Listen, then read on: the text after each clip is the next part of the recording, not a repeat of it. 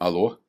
Ouvintes da Rádio Abel, espectadores da TV Abel, frequentadores do Centro Espírita Abel Sebastião de Almeida, boa noite.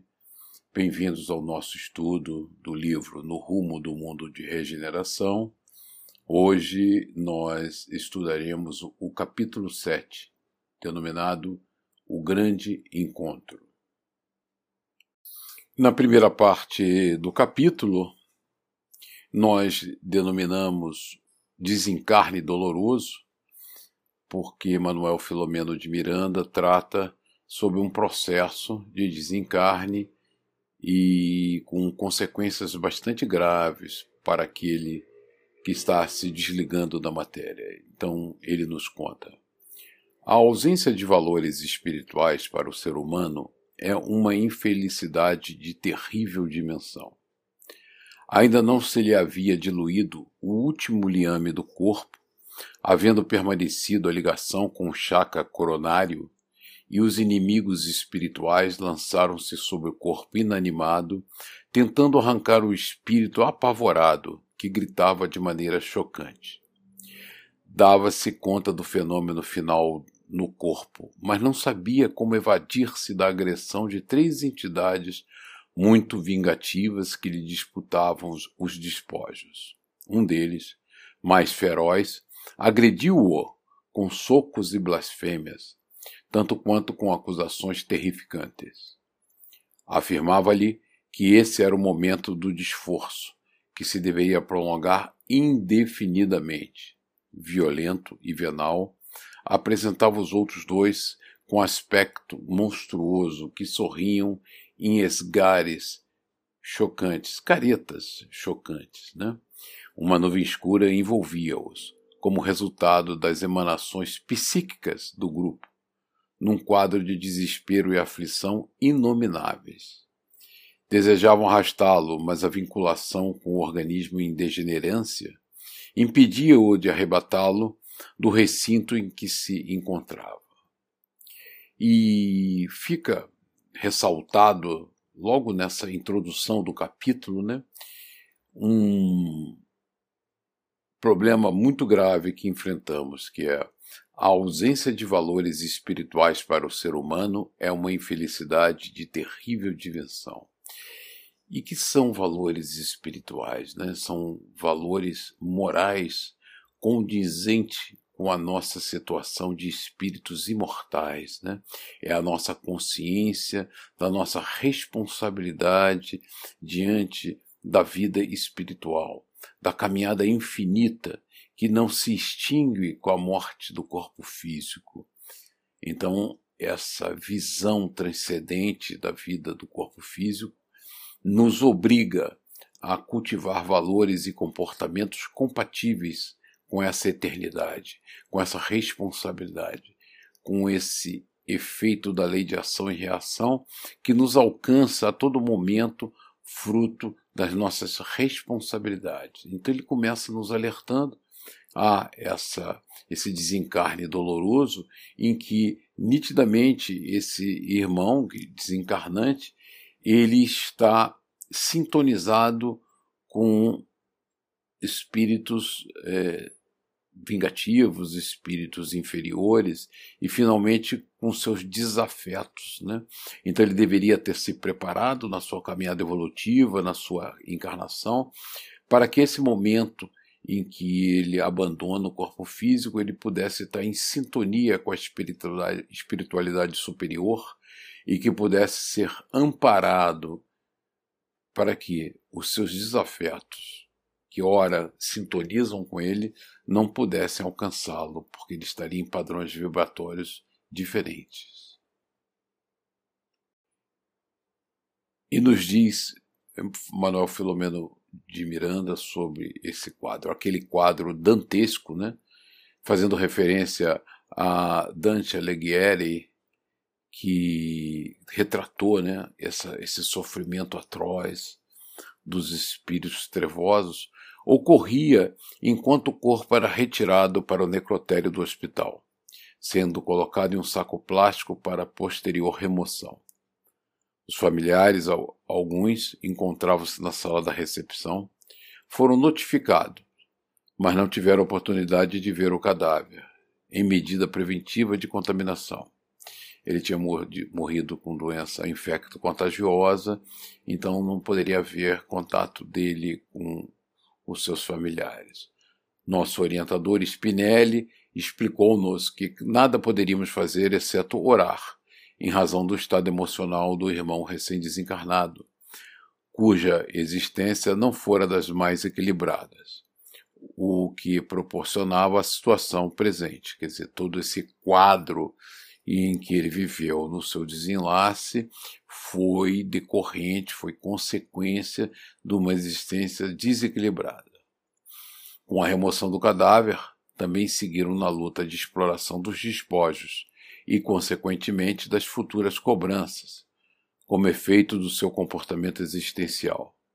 Morrer é um fenômeno de alta magnitude, com o consequente desencarnar.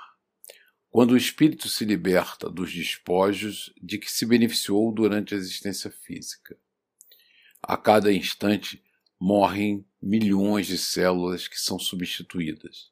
E o momento final é o resultado da fatalidade biológica que reconduz o ser às suas origens. O grifo é nosso, porque essa é uma é um fato né, biológico que nós é, desconhecemos ou insistimos em desconhecer. Né? A cada momento da nossa vida, as células que compõem o nosso corpo são células absolutamente novas, né? porque milhões de células vão morrendo e vão sendo substituídas. O processo de envelhecimento é justamente essa demora na substituição e na renovação de células, e até que há um momento final em que a fatalidade biológica nos reconduz de novo à vida espiritual.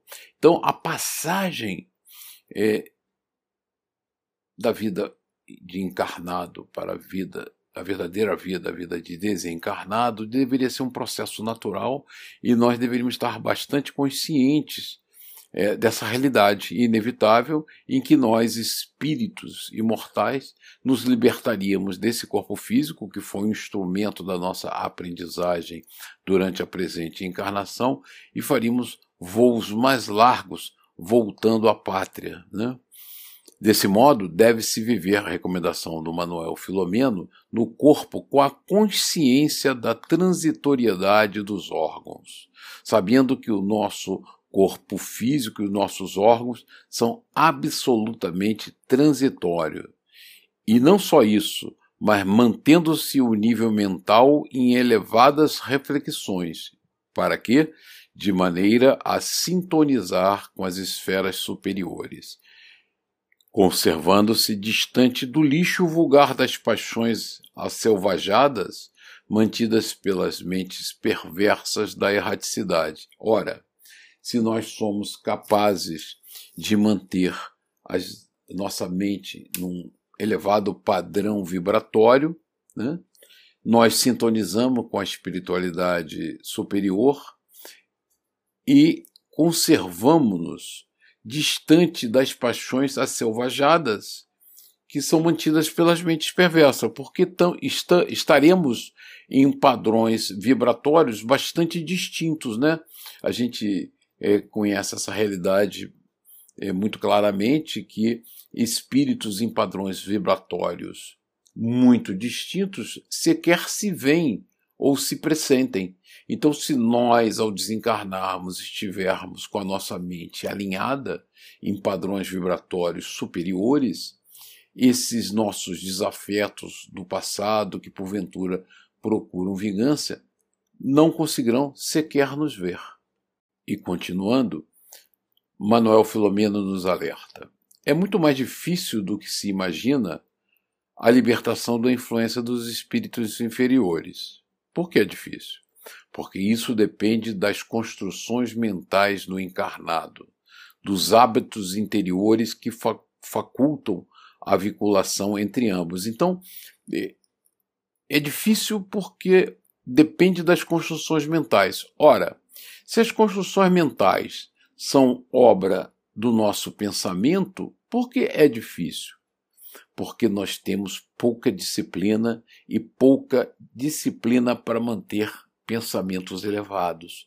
Nós resvalamos com frequência e com muita frequência eh, nas, nos comportamentos acelvajados, como diz Manuel Filomena, né? e que nos garantem, que nos facultam a vinculação entre nós e esses espíritos perversos. Por essa razão, a educação moral tem um papel de grande importância na existência de todas as criaturas. A doutrina de Jesus é toda direcionada para a vida futura, a da imortalidade. Né? É, isso é tão importante que Kardec, no capítulo 2 do Evangelho, nos alerta. Né? Se não fosse essa consciência, essa noção muito clara da imortalidade e da nossa transcendentalidade ao corpo físico, é, nenhum sentido moral teria os ensinamentos do Cristo. Né? Então, a sua moral, a moral de Jesus, era toda, toda, absolutamente direcionada à vida futura, à vida após a morte do corpo físico, que é real, né? Essa vida é mais real é, que nunca em relação à física de natureza temporal. O conhecimento do Espiritismo auxilia e proporciona bênçãos de incalculável significado para a existência.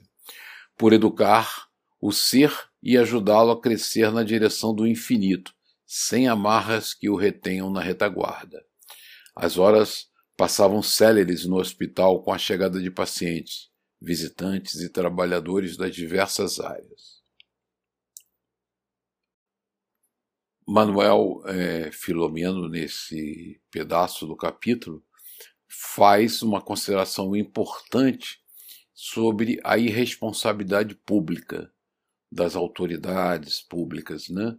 porque o que temos vistos no momento são pessoas muito mais interessadas em resolver problemas pessoais, em se beneficiar de posições públicas, do que trabalhar pela causa comum, pela causa social, pela causa do, do, do homem, do ser humano. Né? Então, ele faz uma consideração aqui bastante importante sobre esta irresponsabilidade. Ao cair da tarde, seguimos em direção ao nosso centro de atividade, porque naquela noite deveríamos participar de um grande encontro em outra cidade, quando nos reuniríamos todos aqueles que fazíamos parte do projeto no qual nos encontrávamos empenhados. A pandemia espalhava o pavor na Itália e na Espanha, sucedendo-se as mortes e as acusações de autoridade de uns contra as de outros países, assim como em cada um faltando a lucidez para encarar o gravíssimo problema de saúde pública de maneira cautelosa e segura, buscando-se nas conquistas da ciência médicas as respostas para as providências preventivas e curadoras. Infelizmente, o ser humano está sempre mais preocupado com as aparências do que com as responsabilidades. E enquanto o anjo da desencarnação percorria as ruas do mundo, ceifando existências, as pessoas buscavam escusas para justificar-se, como se elas pudessem resolver a gravidade do problema. E aí ele mostra é, é, muito claramente né, a estratégia de, em vez de trabalhar, buscar desculpas esfarrapadas e alternativas ao problema que não a ciência. E vamos ao encontro. Né? Instituições religiosas e grupos sociais logo se deram conta dos prejuízos que tomavam conta das vidas humanas. Evocando a gripe espanhola, possivelmente a mais terrificadora peste que invadiu o globo, contaminou 500 milhões de pessoas por as haver ceifado e pela maneira com, com cruel com que recrudesceu, arrastando-se por mais de dois anos. A preocupação do nosso mentor era indisfarçável por saber do divino programa de evolução para os seres da Terra, que se estavam permitindo eleger aquele que era mais sinistro pelas circunstâncias e letalidade de que se fazia portador. Então é importante, e, eu fiz questão de frisar, né, que nós estávamos permitindo eleger pelo nosso comportamento que exigia a correção de rumos. A justiça divina é invariável, né? E toda vez que nós nos desviamos de forma é, cruel dos rumos corretos, corretos de reforma íntima e reforma moral, Deus, na sua sabedoria infinita, permite que com que flagelos destruidores coloquem as coisas no rumo. E como podemos ah, observar em Livro dos Espíritos, né, os flagelos destruidores são aguilhões que se propõem a corrigir o rumo da humanidade e colocá-la em caminho do bem de forma mais rápida do que ela faria pela sua própria vontade. Repousamos algumas horas mantendo diálogos esclarecedores sobre a misericórdia divina, sempre presente, e as nossas atividades, atividades na condição de servidores do Senhor em relação às suas ovelhas reencarnadas. Mais ou menos à meia-noite e meia, preparamos-nos para seguir a uma bela cidade do sul do país, onde todos nos encontraríamos fiéis ao programa de amor e de compaixão. A noite respirava tranquilidade na sua beleza incomum, enquanto os seres humanos estertoravam nos tugúrios ou mansões onde se encontravam, uns cercados pela miséria de toda a ordem, ordem entre crimes e abandonos, assim como outros refastelavam-se nos excessos e tormentos humanos defluentes, decorrentes da ignorância moral e do atraso espiritual. Então, ele, ele descreve todo tipo de mazela e, e sofrimento decorrente do nosso comportamento. Né? Quando chegamos ao local, a natureza parecia haver preparado o ambiente em luar sobre as ondas e as cargas sucessivas do plâncton que se alastrava pela praia, adornada pelas rendas das espumas, e à distância a cidade adormecida estuante. E aqui eu gostaria de fazer um comentário sobre pandemias e flagelos destruidores. Né? Então, nós estamos vivendo é, nesse momento o Covid-19 com toda essa preocupação e tivemos até então mais ou menos 5 milhões de mortes no planeta.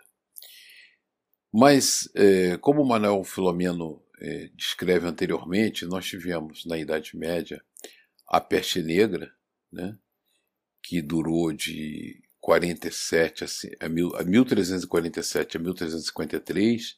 Nós já tratamos disso na palestra do capítulo 2, né?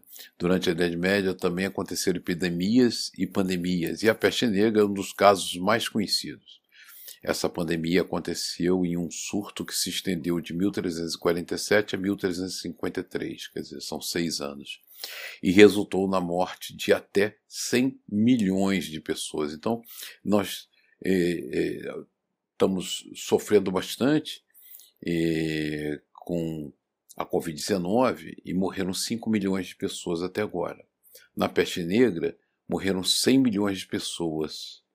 E o termo peste negra foi dado para um surto de peste bubônica que se iniciou na Ásia Central e espalhou-se pela Europa e toda a África. Né? Não falamos em Américas porque não havia o descobrimento das Américas. Colombo, Cristóvão Colombo chega à América em 1492, né? Cabral chega ao Brasil em 1500, então em 1347 o mundo conhecido é, em que se alastra a doença é Europa, Ásia e África. E vocês veem que a população naquela ocasião não chegava a um bilhão de pessoas, muito longe disso. Né? Então a morte foi. o número de, de espíritos desencarnados foi brutal, né? foi brutal. A gripe espanhola a gripe espanhola foi uma pandemia que aconteceu por conta de uma mutação do vírus influenza entre 1918 e 1919. São dois anos de história bastante dolorosa.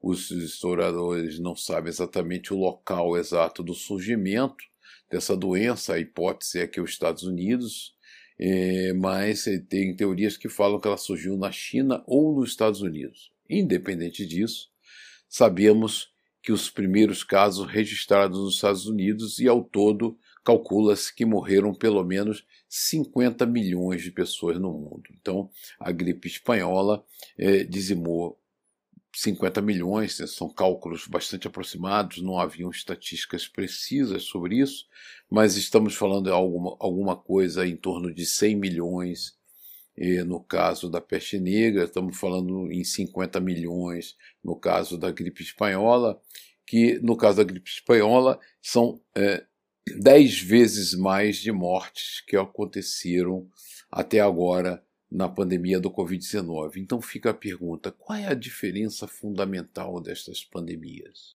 E para refletir um pouco sobre essas diferenças, nós vamos eh, recorrer ao capítulo 1, denominado Os Clarins Anunciadores, em que Manuel Filomeno nos comenta os valores éticos, a princípio, surdamente, depois vulgarizando através de veículos de comunicação tradicional e virtual eram anulados como castradores da liberdade. Então havia um combate feroz é, a, às virtudes, né? Aos, ao culto à moral. E dizia-se isso porque dizia-se que esses valores eram é, castradores da liberdade e havia uma necessidade de igualdade com as minorias de todos os aspectos que, para, que favorecia a libertinagem desmedida. E nesse livro e nesse capítulo inicial, Manuel Filomeno fala muito na comunicação virtual. Né? E, e eu gostaria de ressaltar isso. Nenhuma outra pandemia foi cercada dessa forma massiva de comunicação. A comunicação virtual, a comunicação via web, hoje é massiva. Né? Então, nós estamos vivendo a primeira pandemia da humanidade, das muitas que vivemos, em que há uma estratégia de utilização dos canais de comunicação, principalmente os virtuais, e daí eu ressaltei no, na, no capítulo 2 a, importante, a importância de instrumentos como a Rádio Abel e a TV Abel, que são divulgadores da verdade é, e das reformas morais necessárias. E essa pandemia, então diria que nunca uma pandemia no planeta foi cercada de tanta desinformação e malefícios pela ação de espíritos trevosos porque o que está havendo hoje com o uso da comunicação virtual é a desinformação, né? É a informação maléfica, é a informação que leva ao caos, é a informação que leva à dúvida, ao sofrimento, ao medo, à angústia. Então, essa é uma pandemia que é, é a primeira talvez não a mais severa em termos de morte, mas a primeira em que o ser humano está mergulhado no mar de contra-informação, de desinformação, de má informação, né? de informação de qualidade duvidosa, de fake news, que nos levam a angústias e sofrimentos. E para caracterizar muito bem como esse uso é, abusivo e perverso das mídias virtuais, é, prejudicial a, a nós todos, né, espíritos encarnados, enfrentando esses desafios da pandemia, nós vamos recorrer a um capítulo, a um trecho de um capítulo do livro Vinhas de Luz, né, Psicografia de Chico, por Emmanuel, e Emmanuel nos diz o seguinte: né, o, o, o título é O Verbo é Criador. Indispensável cuidar do coração como fonte emissora do Verbo, para que não percamos a harmonia necessária à própria felicidade. O que sai do coração e da mente pela boca é força viva e palpitante envolvendo a criatura para o bem ou para o mal, conforme a natureza da emissão. Do íntimo dos tiranos, por esse processo, origina-se o movimento inicial da guerra, movimento destruidor que torna a fonte em que nasceu, lançando ruína e aniquilamento. Da alma dos caluniadores partem os venenos que atormentam espíritos generosos, mas que voltam a eles mesmos, escurecendo-lhes os horizontes mentais. Do coração dos maus, dos perversos e dos inconscientes surgem, através do poder verbalista, os primórdios das quedas dos crimes e das injustiças. Todavia, tais elementos perturbadores não se articulam debalde para os próprios autores, porque dia chegará em que colherão os frutos amargos da atividade infeliz que deram impulso. E generalizando essa observação importantíssima que essa recomendação que Emmanuel nos faz, né? Hoje, eh, os blogs, os twitters, ah, os facebooks, que caluniadores, espíritos perversos, inconscientes, maus, utilizam-se para divulgar a desinformação, a calúnia, o terror. Então, é, Emmanuel já previa isso, né? Jesus, quando disse o mal que sai da nossa boca, né? É o verbo destruidor, é a fala destruidora, é a escrita destruidora, é o post que vai trazer a intranquilidade, a incerteza, a dúvida. Então, eh, nunca nós fomos cercados de forma tão cruel e bombardeados por inverdades e criando-se a sensação do desamparo, do despreparo, da, da insegurança, né? O ser humano que já não tem na sua natureza essa firmeza de caráter, da fé, da certeza de que Jesus não nos desampara nunca, diante desse bombardeio de informações por todos os lados, porque a web tem essa característica, né? Ela nos bombardeia por todos os lados, né? Você pega seu, seu celular, está sendo bombardeado por informações, você liga a televisão, você liga seu computador, quer dizer, todas as mídias e todos os meios. Então, é um, uma tempestade de torpedos e de inverdades que atormenta a humanidade. E isso é muito cruel. É a primeira pandemia cercada por esse cenário tão diverso.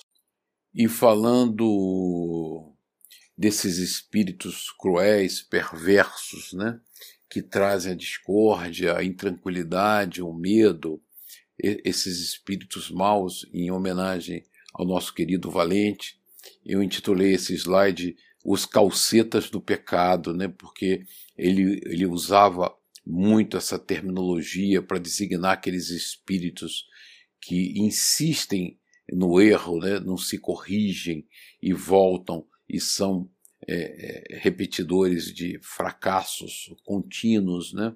Então eu peguei um texto do Conselho Nacional de Justiça no seu site que fala para alertar e conscientizar a população dos perigos do compartilhamento de informações falsas. Em 1 de abril de 2019, representante do CNJ, do Conselho Nacional de Justiça, das associações da magistratura, dos tribunais superiores e da imprensa lançaram o painel de checagem de fake news. Os parceiros do painel contribuem para o projeto dentro de sua área de atuação e com as ferramentas de que dispõem para checar dados e realizar ações de alerta à sociedade sobre o perigo da informação falsa. Uma das iniciativas do painel foi a campanha Fake News Não, que divulgou posts, vídeos, textos e artes que esclarecem sobre os danos provocados por informações falsas e ajudam a população a identificar as publicações suspeitas, impedindo à circulação de notícias falsas. Em apenas um mês de campanha, houve mais de 2 milhões de impressões. Então, eh, vamos ficar muito alerta, né?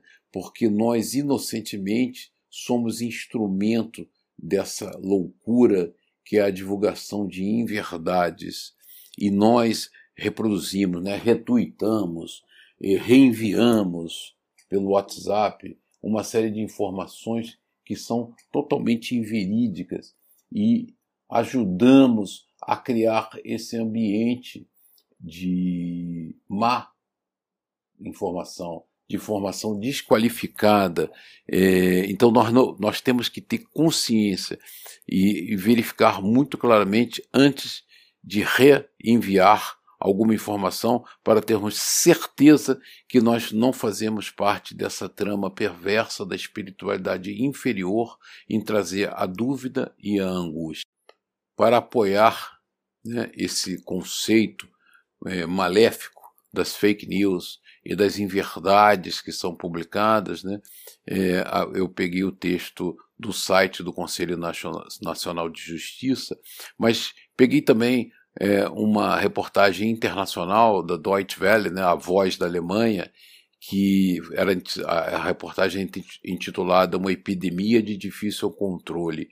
E a Deutsche Welle diz: as fake news encontram terreno fértil no pânico causado por alertas globais de saúde, gerando uma espécie de epidemia de informações capaz de se alastrar mais rapidamente que um vírus. Prova disso é que o medo do novo coronavírus surgido na China, que se espalhou por mais de 20 países, já rendeu uma série de notícias falsas compartilhadas em aplicativos de mensagem no Brasil. É muito importante não passar para frente mensagens falsas, porque é grande o risco de criar pânico. Então nós não podemos ser instrumento do pânico. Diz o médico Angelmar Roman, pesquisador do Instituto Presbiteriano Mackenzie e professor de Medicina de Família e Comunidade da Faculdade Evangélica Mackenzie do Paraná. Sobre o atual surto, estou até fazendo uma coleção de fake news, comenta ele, que destaca desde teorias da conspiração, como uma imagem que mostraria milhões de pessoas caindo nas ruas da China, e isso não estaria sendo divulgado, até receitas mirabolantes como comer fígado de boi e ingerir, vitamina C, além de beber toda sorte de chás. Já foi demonstrado que vitamina C não tem eficiência em relação às viroses, mas se quiser tomar, não tem problema. Só que é preciso saber que isso não é tratamento nem prevenção. Chá de erva doce pode ser gostoso, mas é claro que não tem nada a ver com medicamento, exemplifica Roman. Lembra que boatarias no meio médico sempre existiram, mas ele ressalta e eu destaquei no final. O problema é que antigamente a história ficava numa conversa, numa roda de amigos. Hoje cai no WhatsApp e no Facebook e no Twitter e se espalha e fica parecendo notícia como se fosse verdade. Compara. E para completar essa visão avassaladora do novo cenário que nós estamos vivendo, né? Eu peguei um texto do Jornal Brasileiro de Psiquiatria, que um texto científico que trata dos problemas do medo e da saúde mental, né, no seu editorial. Ele foi publicado inicialmente em inglês, nós vamos ver a tradução em português, né, e diz o seguinte: o coronavírus Covid-19, identificado na China no final de 2019, tem um alto potencial de contágio e sua incidência aumentou exponencialmente. Sua transmissão generalizada foi reconhecida pela Organização Mundial da Saúde como uma pandemia. Informações dúbias ou mesmo falsas sobre fatores relacionados à transmissão do vírus, o período de incubação, seu alcance geográfico, o número de infectados e a taxa de mortalidade real levaram à insegurança e ao medo na população. Essas incertezas têm consequências em diversos setores, com implicações diretas no cotidiano e na saúde mental da população. Durante as epidemias, o número de pessoas cuja saúde mental é afetada tende a ser maior que o número de pessoas afetadas pela infecção. Tragédias anteriores mostrar, mostraram que as implicações para a saúde mental podem durar mais tempo e ter mais prevalência que a própria pandemia. Então fica aqui o alerta para nós mantermos a nossa mente alinhada, né? É, no início desse capítulo, Manuel Filomeno de Miranda faz um alerta importante sobre a disciplina mental, sobre a nossa resiliência de caráter, sobre a nossa fé, né, de nós mantermos o nosso pensamento firme e convictos que Deus e nossos protetores, nossos mentores espirituais não, não nos abandonam nunca e que nós somos espíritos imortais e tudo aquilo que for necessário à correção de rumo moral da humanidade acontecerá. E como nós temos a crença firme e resoluta na imortalidade, nós temos que manter a nossa saúde mental, a no nosso equilíbrio e nosso, nossa determinação na caminhada para o bem e para o alto. A saúde mental hoje afeta de forma brutal a humanidade, fruto da sua falta de fé, da sua insegurança e desse ambiente tenebroso de mentiras e de desinformação que pululam no ambiente do universo da comunicação virtual. E nós não podemos nem ser instrumentos da propagação e divulgação dessas inverdades, como não podemos nos abalar por, por toda essa trama que está sendo urdida pelos calcetas do pecado e pela espiritualidade inferior para trazer o medo, o pavor, o pânico a todos que estão caminhando nesse momento em processo de reforma moral. Voltando ao nosso capítulo. É, não tivemos dificuldade de encontrar outros grupos simpáticos de espíritos que foram espiritistas na Terra e haviam sido designados para encontro da solidariedade. Todos estávamos entusiasmados com o programa a executar, embora as preocupações e responsabilidades decorrentes do empreendimento, do empreendimento iriam ser utilizados os espaços físicos da Arena de Desportos, em razão da sua imensa capacidade de reunir pessoas de ambos os planos da vida. As sombras densas que constituíam a psicosfera local estavam esgarçadas em face das novas mentes que ali se encontravam e emanavam pensamentos de alta edificação que iam substituindo os costumeiros defluentes da sua constituição de nível inferior. Quer dizer, esses espíritos superiores, estabelecendo padrões vibratórios diferenciados e pensamentos ordenados e educados, né, faziam haver brilho e diluição daquela psicosfera pestilenta. Né? Podíamos ver o brilho das estrelas e franjas do luar sobre o mar relativamente próximo. Havia um grande número de orientadores desencarnados que explicavam onde e como todos deveríamos alojar-nos. Tratava-se de um programa elaborado para o Brasil. Desnecessário dizer que, de acordo com o fuso horário em outras nações, já havia acontecido ou estava para acontecer um importante evento sob a presidência espiritual dos seus mentores. O inimigo comum era a ignorância a respeito da pandemia que se alastrava rapidamente. E aqui eu destaquei porque, mais uma vez, é, é, Manuel ressalta né, que o inimigo comum é a ignorância, é a desinformação, é a informação falsa, é a mentira, é a agressão que nos leva a esse estado de pânico. Ameaçando de destruição as vidas preciosas dos seres humanos.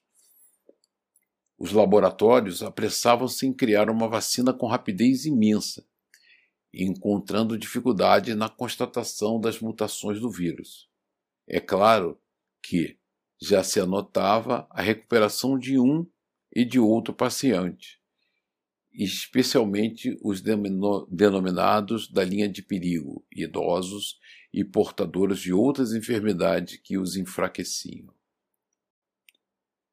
Emmanuel nos narra os prelúdios da cerimônia. Né? O seu conhecimento era ainda muito superficial, pois já atacava o jovem de todas as faixas de idade, como também os mais velhos, com menos resistências imunológicas.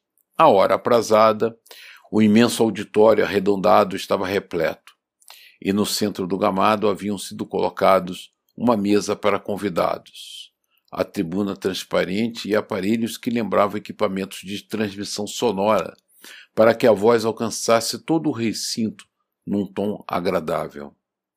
Atrás da mesa havia um coral de adultos que, logo após estar um ambiente preparado, cantou o Aleluia de Handel. E, e agora nós teríamos o prazer de ouvir um trecho do Aleluia de Handel. As vozes harmônicas exaltavam o Senhor e evocavam a melodia da Idade Média, trabalhada pelo insigne músico austríaco. A prece de abertura foi proferida pelo mestre de cerimônias que, logo após, transferiu a palavra ao dirigente da solenidade.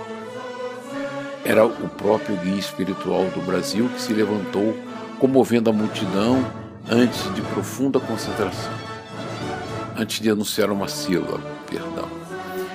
Dele exteriorizavam-se energias suaves que dominaram o imenso auditório em profunda concentração. O tom com que se expressava era suave e austero, levando-me a imaginar a dúlcida voz de Jesus ao proferir o sermão da montanha. As palavras eram sons especiais que se faziam audíveis e eram entendidos não porém como nos é habitual escutar, mas de maneira que penetrava o nosso íntimo e balsamizava os sentimentos.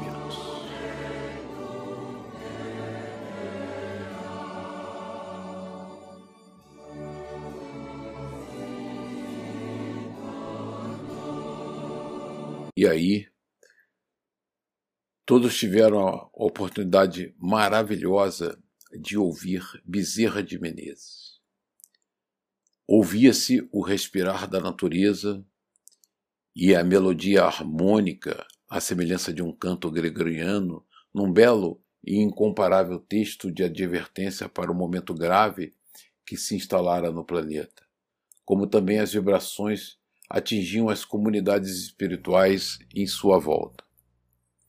Muito difícil estabelecer o tempo em que estivemos em estado superior de concentração, quase em êxtase, quando escutamos textualmente: Ave Jesus, aqueles que vos amamos aqui nos encontramos para vos servir em qualquer circunstância até o fim dos evos, até o fim dos tempos, a eternidade. A sua mensagem, que não atrevemos a sintetizar, penetrou em nosso mundo íntimo como se for um bálsamo perfumado que jamais desapareceria, desaparecia, por, até, por ter por haver atingido o âmago do ser. Havia tanta magia e encantamento nos ditos indizíveis que eu não tinha como expressá-los na linguagem comum. Era um êxtase coletivo sob o comando da imortalidade sentou-se e a irradiação sublime do seu amor continuou vitalizando-nos no grande silêncio que dominava o espaço.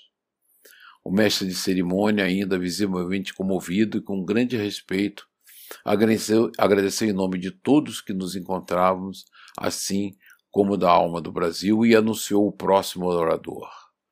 Tratava-se do doutor Adolfo Bezerra de Menezes Cavalcante, que se levantou gentil e aproximou-se da tribuna exalando simplicidade e pureza do coração. A beleza do espetáculo era de tal ordem que não se podia pensar nas tragédias e sofrimentos que mutilavam as vidas fora do recinto. As estrelas pareciam crisântemos de luz prateada fulgindo no alto e diminuindo a escuridão turquesa da noite balsamizada pelas vibrações que se espraiavam do recinto com voz doce.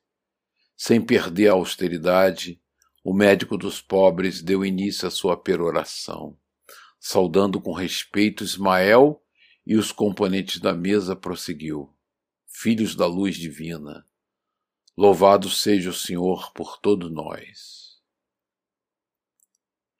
Ante o silêncio da noite serena, o pensamento de Deus escrevia na partitura da natureza as notas sublimes do amor, compondo a sinfonia da misericórdia. A balada nos penetrava os poros do espírito e música encantadora os nossos sentimentos, tornando-nos partes integrantes da excelsa melodia.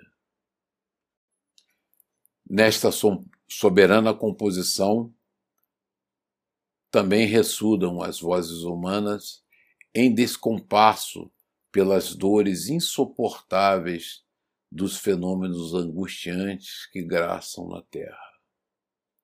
São os seres humanos que estertoram nos equívocos nos quais se fixaram, na queda dos abismos que se permitiram na rebeldia desvairada que os domina, nos resgates inadiáveis a que estão sendo submetidos. A providência atende aos apelos dos sofredores que sentem necessidades da paz e permite a pandemia ultriz, né? a pandemia terrível, para fazê-los despertar para a realidade dos seres imortais que são de modo que se revejam e se autoanalisem, volvendo aos caminhos do amor, que ficaram atulhados de ódio e soberba, de viciações e embriaguez dos sentidos. À medida que a cultura vinha enlouquecendo os seres narcisistas e utilitaristas, tornava-se inevitável um movimento edificante reacionário à luxúria e à anarquia, é o momento de dor e sofrimento decorrente da nossa incúria, do nosso comportamento totalmente desregrado, né? Como ele diz, um, uma reação à luxúria e à anarquia. Fingia-se acreditar que a vida é resultado do fortuito, do inimaginável, sem objetivo qual fosse qual se fosse a Terra uma nau fantasma que apareceu no mar do cosmo e logo mais se consum consumiria no nada.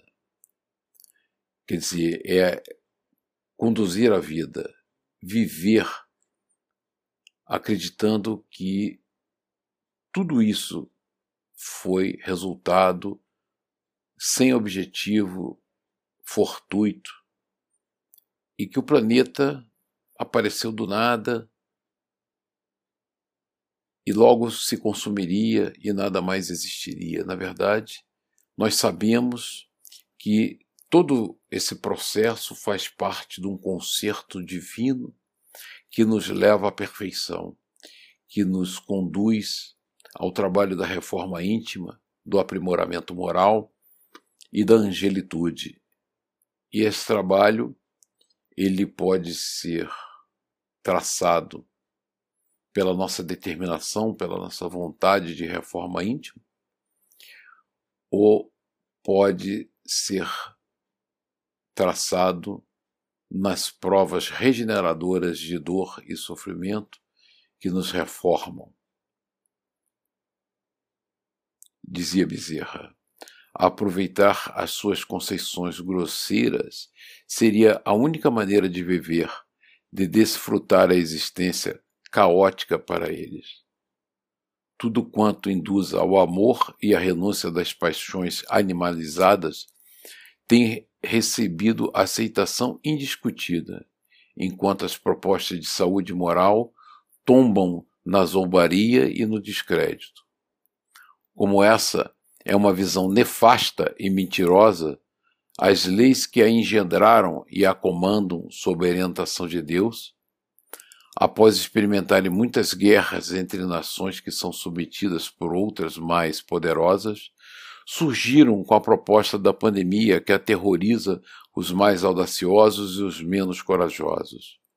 Países tecnologicamente bem equipados e moralmente perdidos no ateísmo e nas suas famazes correntes, né, aviltantes correntes de poder, apaixonados pela transitoriedade do seu tempo, encontraram na microbiologia vírus destrutivos para uma futura guerra biológica, quando seus argumentos de força e de compreensão falharem.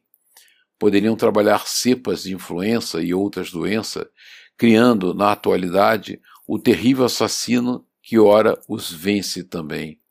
E aí fica uma recomendação né, é, bastante severa de Bezerra de Menezes contra o materialismo exacerbado que não se furta a utilizar de instrumentos da guerra bacteriológica, biológica, para efeito de sua dominação. Né? E todas essas pesquisas malfadadas no caminho do mal, que acabam se voltando contra os seus senhores, e esses mesmos poderosos hoje sofrem como sofrem todos os povos, né? Eis o resultado aí infeliz dos seus sonhos de soberania e grandeza, transformando-se em pesadelos terríveis, sem um despertar tranquilo como são pigmeus pretensiosos que estão descobrindo as bordas do conhecimento, mas se encontram muitíssimo distante da realidade da vida. O Senhor de bondade e sabedoria a todos convoca à reflexão pela própria impotência a redescobrir a pequenez. E aí fica um alerta importante do erro crasso eh, que temos cometido, né? de utilizarmos o conhecimento científico não para o bem da humanidade, mas para a destruição da humanidade. Né? Fizemos assim com a energia atômica, quando criamos instrumentos de destruição em massa, bombas atômicas, as, as bombas de nêutron, quando nós é, usamos a dinamite não para o progresso, mas para a destruição do ser humano, quando nós estamos usando a engenharia genética não para o bem, mas é o lado perverso do ser humano que, no abuso do conhecimento, usa dos instrumentos do conhecimento científico, que, em vez de serem usados a benefício da humanidade, são utilizados em benefício do poder e da materialidade para dominar o próximo. O benfeitor fez uma breve pausa oportuna, depois continuou, e nos diz Bezerra. A semelhança de, a semelhança de vezes anteriores, em que as pandemias ameaçaram a existência humana e desapareceram após cumprirem o seu objetivo, a atual é portadora de um programa seletivo de espíritos para preparar o advento dos novos tempos. Certamente serão afetados milhares de seres que se encontram na pauta vibratória da virose, mas estarão resgatando outros graves comportamento, comportamentos a fim de se ajustarem à ordem que será vigente no planeta. Então ele fala justamente no planeta no rumo da regeneração, né?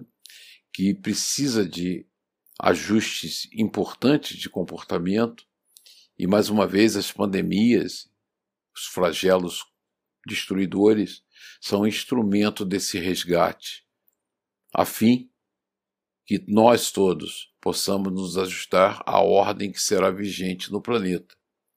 Um novo planeta, um novo mundo, um mundo de paz, de amor, de misericórdia.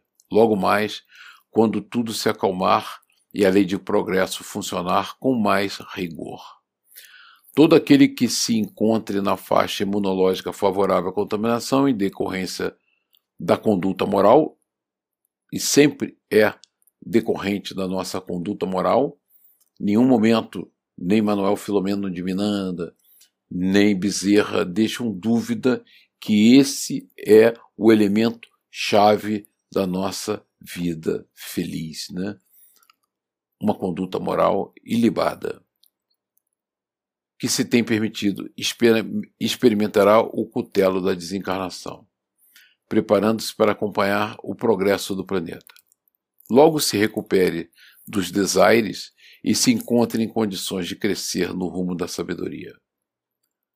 Com um enorme êxodo de benfeitores da humanidade interplanetária, que auxiliarão os candidatos imarcessíveis à luz da redenção, a renovação espiritual tomar conta de todos os quadrantes, qual primavera risonha abençoando escombros e arrancando deles flores e cor, beleza e harmonia para a paisagem festiva. O Mestre reunirá os seus discípulos e os, e os iluminará ainda mais, a fim de que toda sombra que permaneça seja diluída pelas claridades incomparáveis do bem e da união das almas no grande banquete da paz. enquanto isso não ocorre, as mãos do sofrimento asfixiarão muitas existências, que despertarão nos estertores da agonia para as futuras experiências de fraternidade, no imenso canto-chão de humildade e afeto à vida em todas suas manifestações.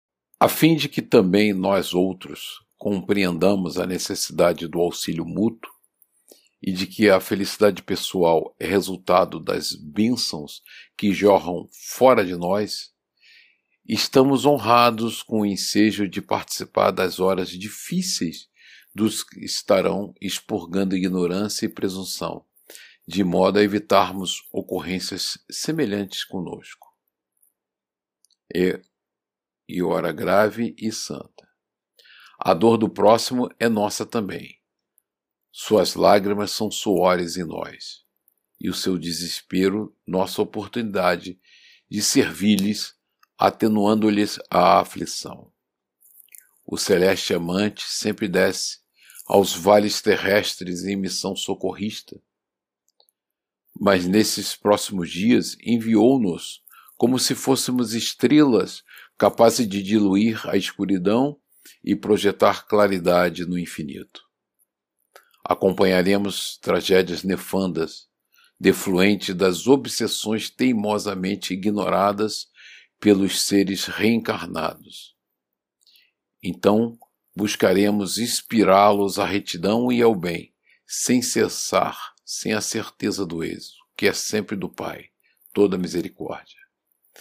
Objetivaremos evitar suicídios diretos ou não, ou não. Acalmar as ansiedades, estimular a confiança irrestrita no Senhor e caminhar com os trôpegos, tentando, tentando ajudá-los a permanecer de pé, irredutíveis na bondade divina, mesmo aparentemente sob chuvas de calhaus e desesperos. Então aqui é, ele traça a missão desses espíritos superiores, né? e que desceram aos vales terrestres procurando servir-nos e, e ele vai acompanhar essas tragédias terríveis, consequência das obsessões ignoradas por nós, né? A obsessão talvez uma das doenças mais terríveis do, do nosso século e que nós é, ousamos desconhecê-la e não tratamos por não disciplinarmos o nosso pensamento e permitimos a sintonia. Então, ele diz como eles atuarão. Eles buscarão inspirar-nos à retidão, ao bem, sem cessar. Evitarão os suicídios diretos ou não, acalmarão as ansiedades e estimularão a confiança irrestrita no Senhor, tentando ajudá-los a permanecer de pé, irredutíveis na bondade divina.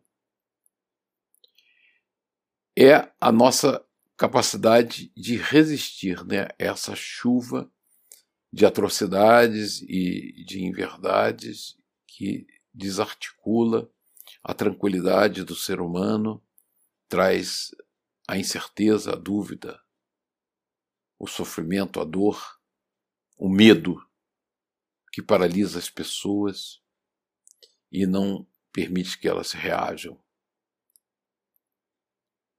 E aí Bezerra nos afirma: jamais nos cabe o amor particularista a uns em detrimento de, detrimento de outros, porque todos são nossos irmãos credores de ternura e de amparo. Cuidaremos de inspirar calma e paz nos casos de possessões graves e não diagnosticadas pelas ciências médicas. Nas ocorrências de vampirização, sem julgamento e nem preocupações com as causas, compreendendo que tudo obedece à ordem universal, competindo-nos somente auxiliar e tentar liberar do mal. Ante o silêncio eloquente, o benfeitor espraiou o olhar por todo o auditório, sinceramente comovido, e prosseguiu. A sociedade terrestre está necessitando aprender, pela experiência do sofrimento, a correção moral do comportamento e a educação mental dos pensamentos, de modo que conclua ser a casa mental a sede da vida pensante, portanto, a área co-criadora da vida. Compreendemos que não se trata de uma renovação quântica, de um momento para o outro. Quer dizer, não é um salto repentino, quântico, que vai nos transformar. Mas estes dias são o prenúncio do, do, do que podemos produzir em favor do mundo, conforme o direcionamento a que se ofereçam os indivíduos, que eles elegerão o melhor rumo a tomar. A questão da imunologia pessoal está programada para cada vida tendo-se em vista o seu passado e o programa no futuro ao qual se vinculará. Ele faz um alerta, né, que o nosso sistema imunológico ele é, está programado em função do nosso comportamento em vidas passadas e sobre os trabalhos que nos vinculamos para o futuro, programa de futuro, né? Isso define com muita clareza a nossa imunologia à doença. Os setores de saúde já possuem vários protocolos sobre o comportamento da pandemia. Na primeira fase, são os sintomas da tosse seca, da febre, de dores no corpo, tudo como sinal de gripe. Logo depois, vem o agravamento até a fase que necessita de internação hospitalar, com a intubação do paciente e com os seus efeitos. Cabe-nos inspirar cuidados logo nos primeiros sinais, de modo que o organismo, amparado pelas substâncias anti-infecciosas, reage e evite as fases seguintes. Nunca desconsiderar a excelência da oração, que fortalece os centros vitais e revigora as energias inibidoras, matando o vírus, a transmissão dos fluidos pelos passes é sempre de vital importância em qualquer fase da doença, especialmente por agentes saudáveis, moralmente e portadores da faculdade de cura.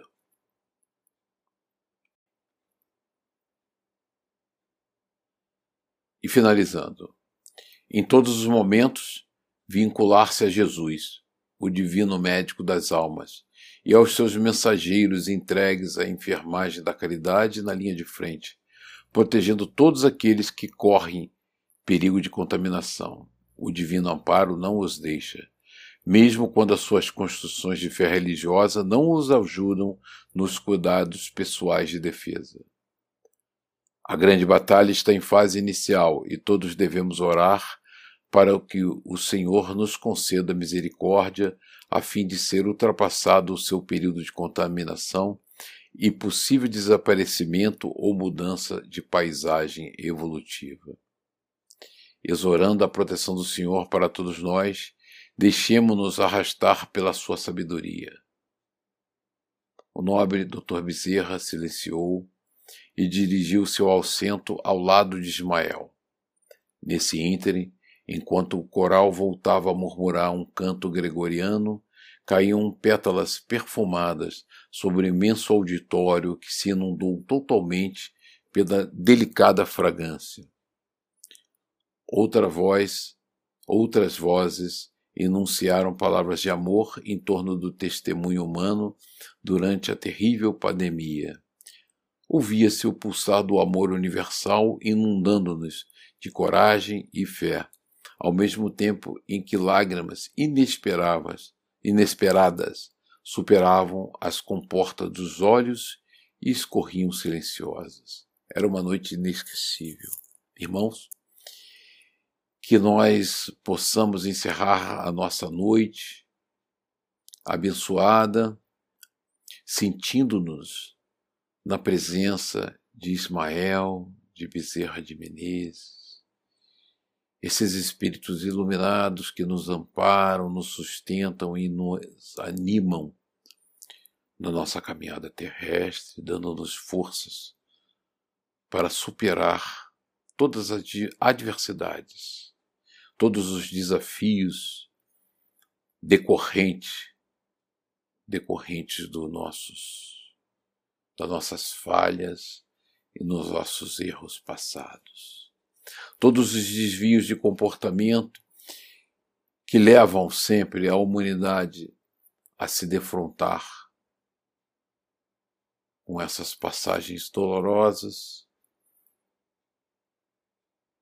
que nos levam a refletir sobre os verdadeiros rumos da nossa vida, dos nossos destinos, da certeza de que somos espíritos imortais a caminho da luz e que não podemos sucumbir, em hipótese nenhuma, na, nas tentações das selvagerias terrestres, dos desvios de comportamento moral, nos prazeres mundanos que nos afastam da angelitude, nos processos de dor e sofrimento que nos levam a desvarios que são compromissos a serem resgatados em futuro próximo. Que a luz dos nossos mentores, de Abel Sebastião de Almeida, nos harmonize e nos dê paz e esperanças. Boa noite, meus irmãos.